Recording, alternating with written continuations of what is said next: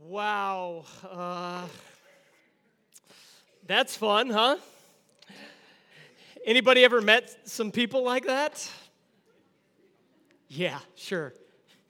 Yeah, we all have. We've met some people that uh, seem to have the ability to say things that just set us off, right? You know? Uh, maybe it's a coworker, maybe it's the person sitting right next to you. I don't know who it could be here this morning, but the reality is that every single one of us have people in our lives. I see some husbands and wives interacting right now. That's fun. Uh, you know, uh, all of us have people in our lives that just seem to uh, be able to get under our skin, right? Well, you're in luck because uh, right now we're in the middle of a series called Unoffendable. And you, uh, you know, if you're anything like me, you'd go, um, I don't know if I can be unoffendable. You, you want to hear something fun? Um, they, they asked me to write a series on relationships, and I wrote this series out of my own struggle. I wrote this series out of my own struggle. My own struggle with getting hurt. How sometimes the things that people say or the way that they treat me or, or don't treat me can really make me upset. Can we just be honest for a minute? Anybody else identify with that? And over the last three weeks, we've been talking about some choices that we can make. Some choices that actually help us deal with the offenses that come into our lives and respond with respond to them more like Jesus. That song that we just sang, you know, building our lives upon Christ and, and living out of his love, that's what we're talking about. Because the reality is, you will be offended. Somebody will have a offense that comes towards you, but how you respond is really a choice. In fact, that's, the, that's been the whole idea of this series that offense is an event, it will occur, you will get hurt. Offense is an event, but offended is a choice. And so here are some of the choices that we've talked about. Over the last three weeks, here's the choices that we've talked about. Number one, the first choice was to choose to build a bridge and, and tear down the walls through forgiveness. Number two was to choose to go on a rescue mission, not a hunting expedition. Number three, to choose to say no to your ego and yes to your humility. That was last week. That was a lot of fun to talk about how often we think about ourselves, right? Well, this week, to introduce what we're going to talk about, I have a question for you. Okay? Here, here's the question to get us started What does it take to change a heart? Can you think about that with me for a minute?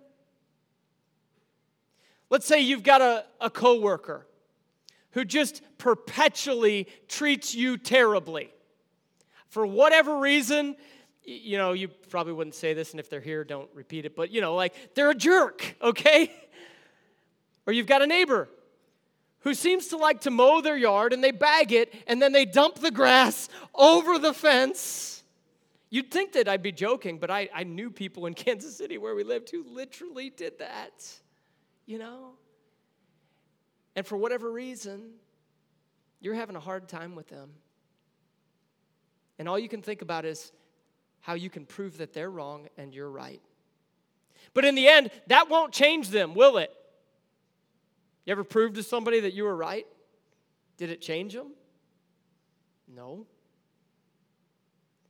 What is it that changes a human heart? What changes the heart of a spouse, the heart of a child, the heart of, uh, of me when I've been offended? What is it that changes my heart? I came across a story from a, a radio show, uh, talk show host. His name is Brant Hansen, and he said this. It's a little bit of a story, so I'm going to settle in and just read it to you, okay? He said, A guy once asked me to go with him to Indonesia to help people after the latest tsunami hit, and I said yes. I had no idea what I was doing. We arrived in Banda Aceh two weeks after the destruction. Indonesia alone lost a mind bending 200,000 lives. We weren't welcomed by everyone. Most people love the help, sure, but I felt unwelcomed when a group of Muslim separatists threatened to kill us. Yeah, that'll make you feel unwelcomed. They were opposed to Western in- interference, and they didn't want us saying anything about Jesus. I just wanted to help some people. I also wanted a hotel, preach, okay, and some air conditioning, right? I wanted a safer place. I didn't want to die. We took supplies to what was before the tsunami a fishing village. It was now a group of people living on the ground, some in tents. We distributed food, housewares, cooking oil, that sort of thing, and we stayed on the ground with them. That's how our little disaster response group operated, even though I wanted a hotel. We stayed among the victims and we lived with them. After the militant group threatened to slit our throats, I felt kind of vulnerable out there laying on the ground. You think? As a dad with two little kids, I didn't sign up for the martyr thing. I took the threat seriously and wanted to leave. The local imam resisted our presence too, and that bugged me. Well, if you hate us, maybe we should leave. It's a thousand degrees and we've got no AC or running water or electricity, and your co religionists are threatening us. So, yeah, maybe let's call it off. But it wasn't up to me. And I also didn't have a flight back. As we helped distribute supplies to nearby villages, people repeatedly asked the same question Why are you here? They simply couldn't understand why we would be there with them they thought that we were enemies. They kept saying, But you are our enemy. And we kept saying, Well, Jesus told us to love our enemies. The Imam eventually warmed up to us. And before we left, he invited our little group to his home for dinner. What I cut out of this part is that part of what they were doing was going through the affected area and collecting bodies and helping to pick them up and go and bury them. You want to talk about hard things to do? He invited us, our little group, to his home for dinner. We sat in his home, one of the few in the area that was still standing. He explained through an interpreter that he didn't trust us at first because we were Christians. But while other aid groups would drive by, throw a box out of a car, and get their pictures taken with people of the people of his village, our group was different. We slept on the ground. He knew we'd been threatened. He knew we were uncomfortable, and he knew we didn't have to be there. But there we were, his supposed enemies, and we would not be offended. He passed around a trophy with the photo of a 12 year old boy, one of his children. He told us the boy had been lost in the tsunami, and could we please continue to search for him? Was there anything that we could do? We were all crying. We looked at the trophy given to the boy for his excellent Quran memorization skills. Then the Imam said something that shocked us all, and it still boggles my mind. He asked us if we would take his remaining kids, they were sitting in the room there with us, and if we would raise them as our own in America.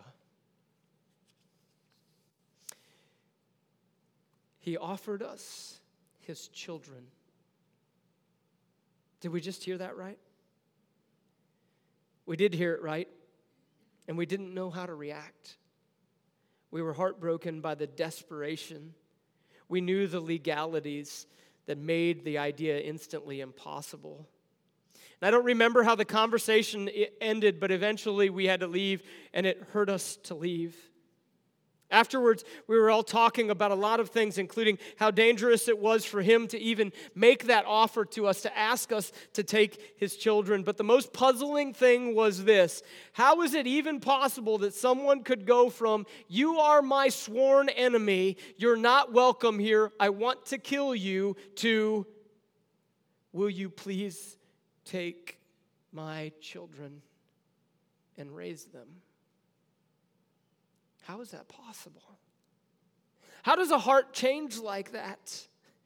The only thing that I can think of is that he saw love. He knew we loved his people. I don't know what else does that. And I have to agree with him.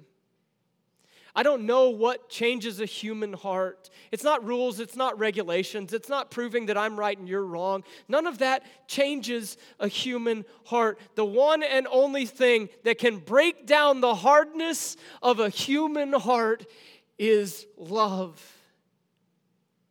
embodied.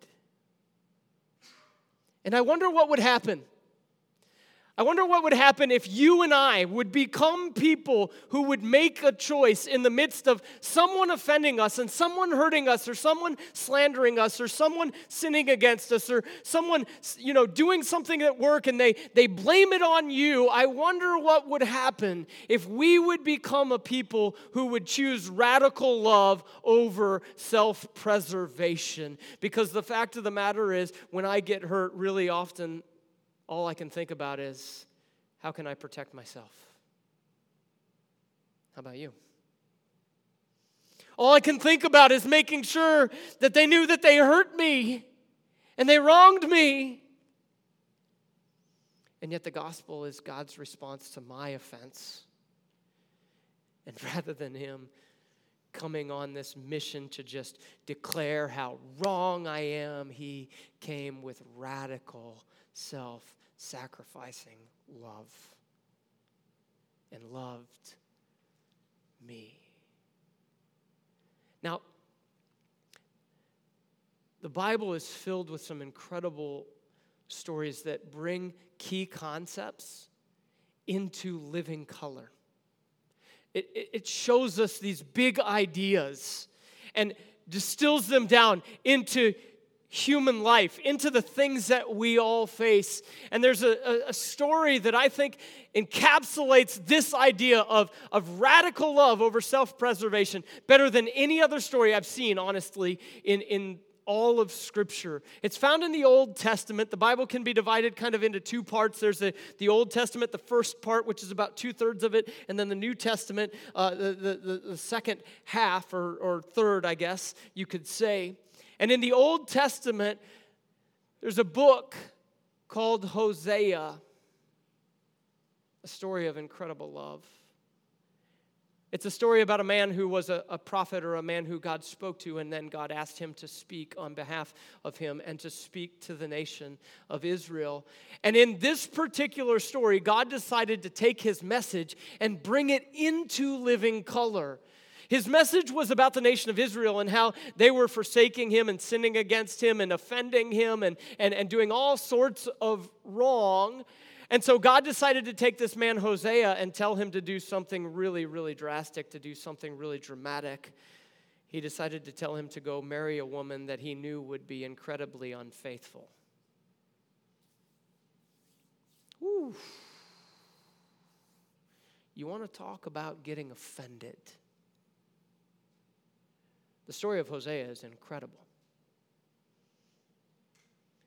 In this story, we find what it looks like to demonstrate love, to choose radical, self sacrificing love over self preservation. Let me, let me walk you through the, through the story. It starts in Hosea chapter 1 and verse 1. Look at what it says says the word of the Lord came to Hosea, the son of Beeri, during the reign of Uzziah, Jotham, and Ahaz, and Hezekiah, kings of Judah. So this tells us the span of the time that God was speaking through this man Hosea, okay? It gives us the kind of the time frame that we're looking at.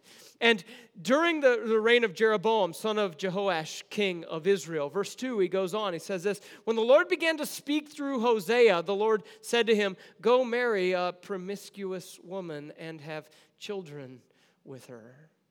That the word promiscuous woman means that she was literally known to be a, a prostitute, a woman who, who took care of herself and, and, and paid the bills, so to speak, in this way. And, and this would have been an incredibly shameful thing for Hosea to do.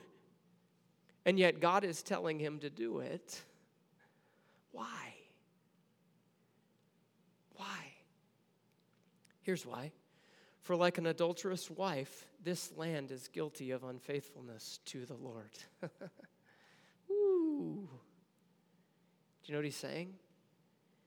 He's saying, Israel, just like, and by the way, you're going to find out her name in a minute. Her name was Gomer. It's quite the name. Just, you know, you could find other names that would probably be better than Gomer or Jezebel in the Old Testament. Those ones are not associated with good things. But this woman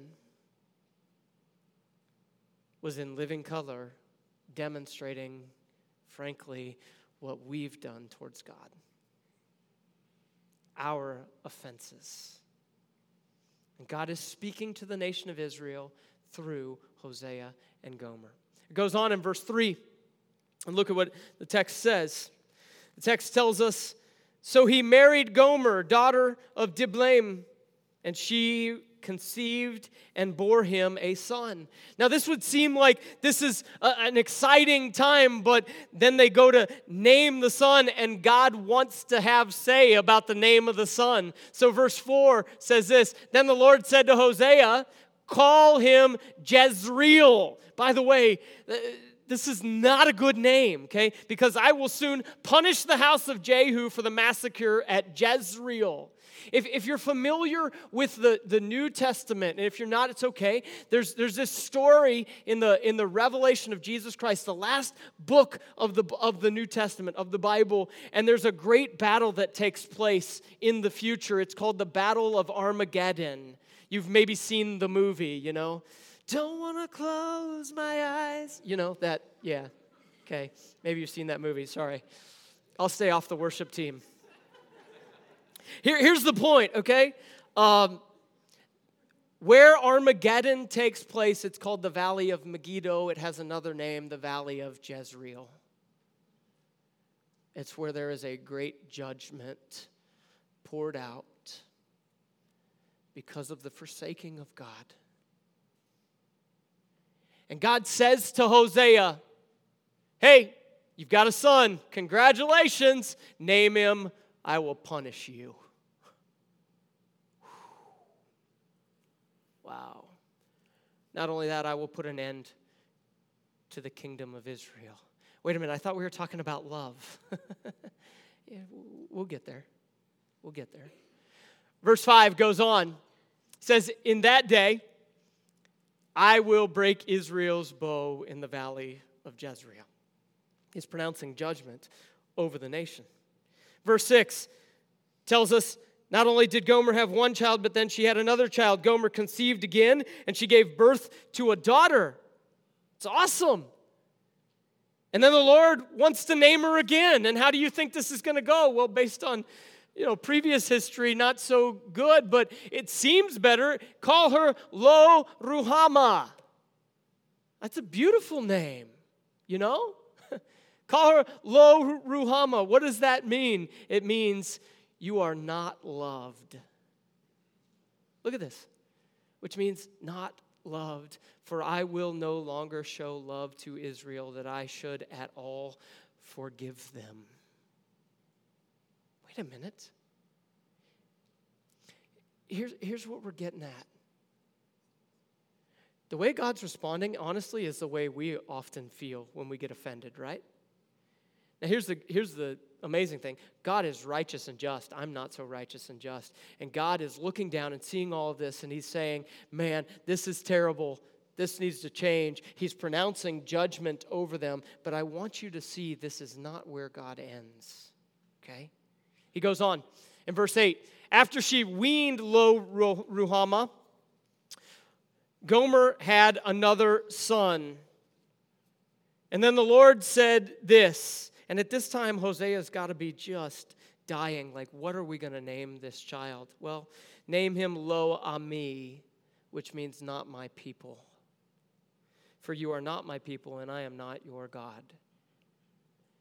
I wonder when I look at this text if, if there's a subtle nod to maybe who Gomer is and how she was living, that maybe this child is actually not Hosea's child. And God is saying that his chosen people who are supposed to be, you know, belong to him are acting as if they're not his people, and now I'm not even going to acknowledge you. But does he stay there? No, he does not.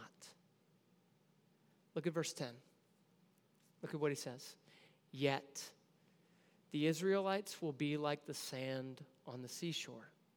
This is, a, this is a reference to God's promise to Abraham that eventually they, they're, they're, as a people, would number like the sands of the seashore. In other words, God changes his mind and he says, I'm not going to persist in this. I will continue to keep my promise.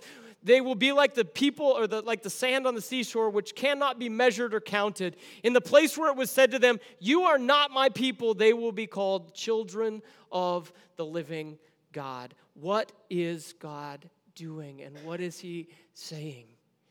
In living color, he's fleshing out what it looks like to deal with offenses.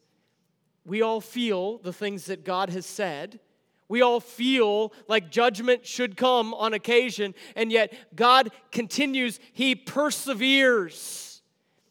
Here's what love requires, okay? I'm gonna share with you three things out of the life of Hosea uh, that love requires. Number one, when people act like our enemies, Love requires perseverance.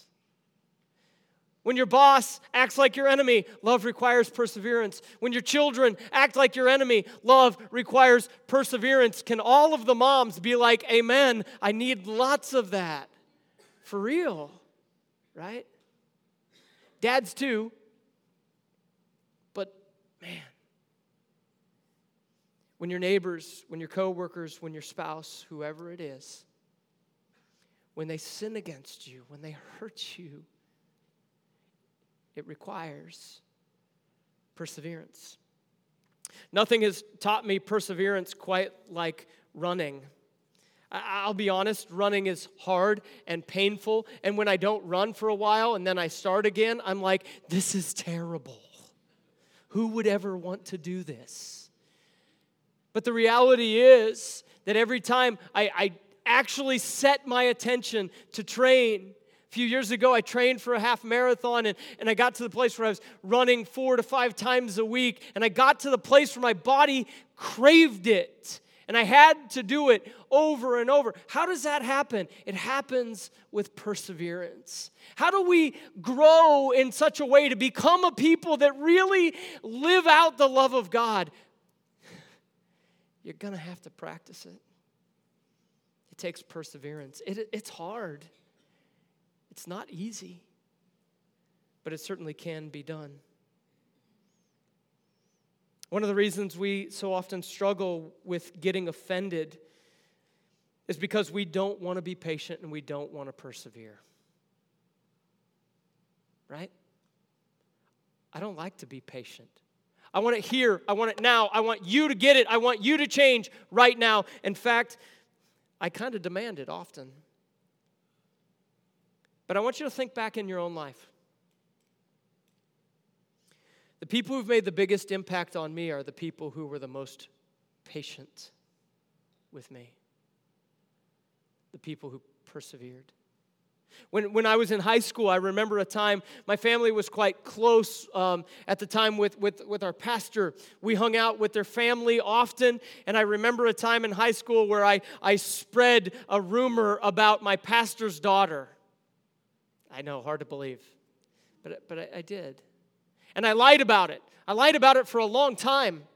And then it finally came out, and I had to acknowledge it in front of my family and her family sitting around our dinner table one night. Great times, don't recommend it. Okay. 10 out of 10, 10 out of 10 don't recommend. I do remember sitting there embarrassed, broken, going, Great, what's going to happen? And my pastor was not an intimidating guy, but just in the nature of you know who he was, it, it's scary. And he came up to me as he was leaving and he said this Aaron, I'd like to meet with you just like that. Didn't say anything else. And I'm like, uh. and so I had to go in a few days later and go and meet with him. I sat down across the desk from him, and he simply said to me, He said, Aaron, I think God's doing something in your life right now, and I just love to pour into your life. I had just hurt his baby girl hurt his baby girl. And yet he was patient and persevered with me. I, I don't know if anybody has, honestly, in one instance, made a bigger impact on my life than that right there. For somebody to say, I have every reason to be mad at you and to just thrash you right now, and everybody would be behind me, and yet he was patient and he persevered. God had every reason to just wipe Israel off the face of the earth, and yet he didn't. He said, Still, you will be like the sands of the seashore, you will be my people. Wow. I wonder what would happen if we would become a people who persevered with others. Because the reality is, when we don't persevere, not only does it hurt the other person, but it hurts us. I mean, think about it. When we don't persevere, when I'm trying to get strong and, and be a, a decent runner and I don't get up and go out and do it, my muscles just atrophy, right? And when we don't persevere, we actually don't go forward, we go back. We don't grow by protecting ourselves. We don't grow by insulating ourselves and trying to make sure, no, no, no, you can't ever hurt me. No, it's the opposite. We grow when we persevere. I love what Romans chapter 5 has to say to us. It says this Not only so, but we also glory in our sufferings because we know that suffering produces perseverance, and perseverance, character, and character produces hope. And all of us would probably, I mean, if, you, if you've been a Christian for a while, you'd probably be like, yeah, yeah, I agree with this. But then you don't like to be offended. And I'm telling you, you can make a choice. You can choose to persevere and realize that maybe God's doing something through that person in your life and opening up a door. Don't get offended. Go with love. Go with love. Again, like I said, we don't grow by protecting ourselves, we get fragile. Instead, we grow through perseverance. Now, let me take you back to the text and show you what else happens. So, all of this is going on. Hosea marries Gomer. Gomer is unfaithful, but they have three kids together. Chapter 2 is all about how Gomer goes out and goes back to her old profession and goes back to her old ways. And God tells Hosea to continue to pursue her. Are you kidding me? Like, I'd be like, nah, bro, I'm out. Uh, I'm, I'm sorry. Like, can you imagine how personal? I mean, I, I realize in a room like this, maybe you can't imagine. Imagine how personal this is. Chapter 3 says this to us in verse 1. Then the Lord said to me, Go show your love to your wife again. Now, by the way, she is currently living with another lover.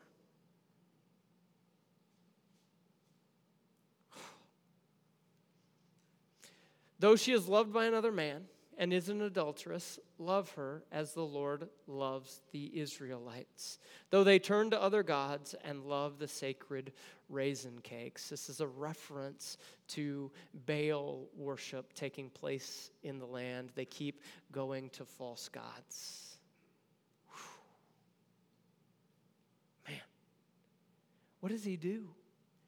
Even though she has said, You're my enemy, I want nothing to do with you, I won't be faithful, I won't uphold my vows, all of that, all the way down the line, God says, Go and pursue her so, so you can be reconciled with her. Oh, by the way, I'm doing the same, God's saying, I'm doing the same thing with the nation of Israel, and He does the same thing with me. He offers the same thing to you. If you want to know why we are so like serious about Jesus around here, it's because of this. It's because we are a bunch of broken, messed up people. There are not perfect people here, my friends. We are you know, sure, you may be new and you may look at us as religious. I am telling you, we are broken people that God has pursued and God has said, "I know everything about you and I still love you." wow. Really? Yeah. So, what does it require? What do we do? How do we demonstrate love? Well, when people act like your enemy, love requires reconciliation. When someone acts like your enemy, we don't get to just cut them out of our lives and say, talk to the hand because the face ain't listening. Some of you are 90s kids and you know what I'm talking about, okay? That was, that was, that was me. We don't get to do that. that that's not that's not what we're called to. We're called to reconciliation. Let me give you a definition of reconciliation. Reconciliation is the willful act of pursuing and restoring a relationship that has been hurt or broken or strained by demonstrating love despite the hurt. It's saying, I'm going to keep coming and keep coming and keep coming because I love you. By the way, that's not easy. Recently, I read a story about a man named Daryl Davis. Let me show you a picture. Does anybody recognize this guy? No? Doesn't surprise me. Daryl Davis is actually a Grammy Award winning musician, known for jazz music, known for um, just being an incredible pianist, right? And, and vocalist. One day when Daryl was playing in a, a, venue, a guy came up to him. I think he was maybe playing in some small town in, in a bar or something like that. And a guy came up to him after he was playing and sat down and started talking to him. And as he was talking to him, he said to him that he had never heard a black man play the piano like Jerry Lee Lewis. He thought that Jerry Lee Lewis came up with that style of music when really it has its roots in African American soul music. So he had this conversation with him, and eventually he admitted to him that this was the first time he had ever sat down across the table from a black man. He'd never had a conversation, never had a face to face conversation with a person of different ethnicity and color. And then he explained why. He said, Because I'm actually a card carrying member of the Ku Klux Klan. The conversation shocked Daryl. And eventually, Daryl got to the place where he could ask him the question that had been on his mind. And the question was this How can you hate me when you don't even know me? How can you want to be rid of me when you've never even talked to me? And Daryl dedicated the next three years to a project where he started building relationships and documenting every conversation. And he met every Klansperson he could meet, asked if he could buy them a meal and sit down with them and start to talk with them. And he felt that if he could have a conversation with them, that that that that proximity would breed empathy and maybe just maybe a heart might change. And over the course of the next three years, Daryl Davis saw 200 Klansmen turn in their robes. He pursued reconciliation. He hadn't even done anything wrong, he just existed. And yet, rather than getting offended, rather than you know, go, blowing off steam and getting angry and yelling and ranting or posting on Facebook or writing who knows what online, what did he do? He decided to go and have a conversation. And here's the thing he talked about the hurt and he talked about the pain and he talked about what it felt like to be hated by someone who had never known him. See, here's the reality and something that you need to know reconciliation doesn't ignore the hurt. It doesn't. It doesn't ignore the reality of the hurt, but it refuses to be controlled by it. You and I do not need to be controlled by the hurt and the things that have happened to us. We need to be controlled by the love of God. And that's what moves us. Third, when people act like your enemy, love requires redemption. Love requires redemption. Let me define redemption for you. Redemption is the act of delivering from bondage by paying a needed price. See, when, when someone uh, commits a crime or, or does something against us, there's a price attached to it. Well, I want you to see what Hosea went and did because Gomer had, had done all sorts of things that were wrong, and now she was stuck. She was in a bad place. She ends up in a slave market where she is about to be sold for who knows what. What does Hosea do? It's really easy to look at that and go, I'd just be like, take her away. Chapter 3 and verse 2 tells us what Hosea did. So I bought her for 15 shekels of silver. Do, do, you understand this? He bought his wife back. I bought her for 15 shekels of silver and about an omer of lethek, or, and a lethek of barley. Verse 3 says this Then I told her, You are to live with me many days. You must not be a prostitute or be intimate with any man, and I will behave the same way towards you.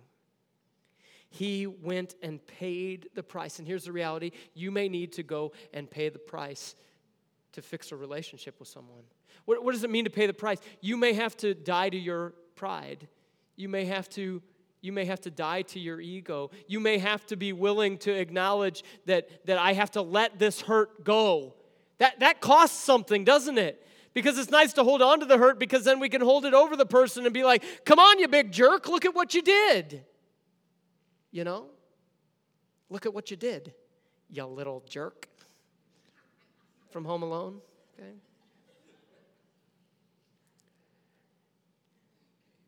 But we are called to be a people who pay the price, even if we're not the ones who did the damage. That's what God has done for us.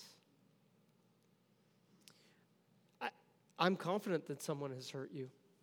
I'm confident that it's painful. And yet, here's what I would tell you love requires redemption. Romans chapter 5 tells us this in verse 8. But God demonstrates his own love for us in this while we were still sinners, Christ died for us. I was not lovely, and Christ died for me. And I'm sure you are a wonderful person, but I'm going to tell you the reality is we are not lovely. And Christ, when you weren't lovely, died for you. Now, I want to wrap us up today by sharing with you how this story of Hosea reminds me of another incredible story of love and redemption. A story found in John chapter 8. I'll show it to you really, really quickly. It's a powerful story. John chapter 8, starting verse 2, says this At dawn, he, this is talking about Jesus, he appeared again in the temple courts. He's in Jerusalem. And all the people were gathered around him, and he sat down to teach them. And in the middle of that, um, some people who were trying to trip Jesus up brought a woman to him. And here's what happened the teachers of the law and the Pharisees, they brought in a woman caught in adultery, and they made her stand before the group. The text tells us that she was caught in the very act. Where's the guy? Good question. But in that culture, it didn't matter. There's a lot of things that don't get answered in this story, but Jesus' response is incredible. See, the law required that Jesus say, well, if she's guilty, stone her. Pick up a bunch of stones and stone her. Stone her to death. Culture says somebody does something wrong, write about it online. Tell everybody else. Get angry, get offended, do your deal. You're right. They were wrong. Stone them. That's not how Jesus responds. They said to Jesus, Teacher, this woman was caught in the act of adultery. In the law of Moses, verse 5, it commanded us to stone such women. Now, what do you say? And I love the more I place myself into situations like this, and I mean not in the situation of Jesus, but placing myself in, in the spot of being like this woman, the more I love and understand how big Jesus' response are. In verse 6, It says this they were using this question as a trap in order to have a basis for accusing him. But Jesus bent down and he started to write on the ground with his finger. He just, just play in the dirt for a little bit. Verse 7. When they kept on questioning him, he straightened up and said to them, Let any one of you who is without sin be the first to throw a stone at her.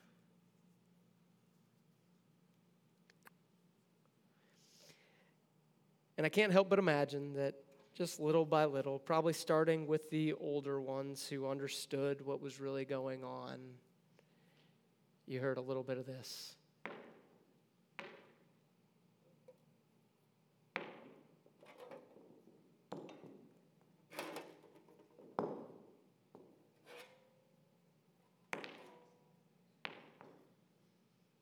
A cascade of stones. People saying it's time to drop the stones. Why? Why?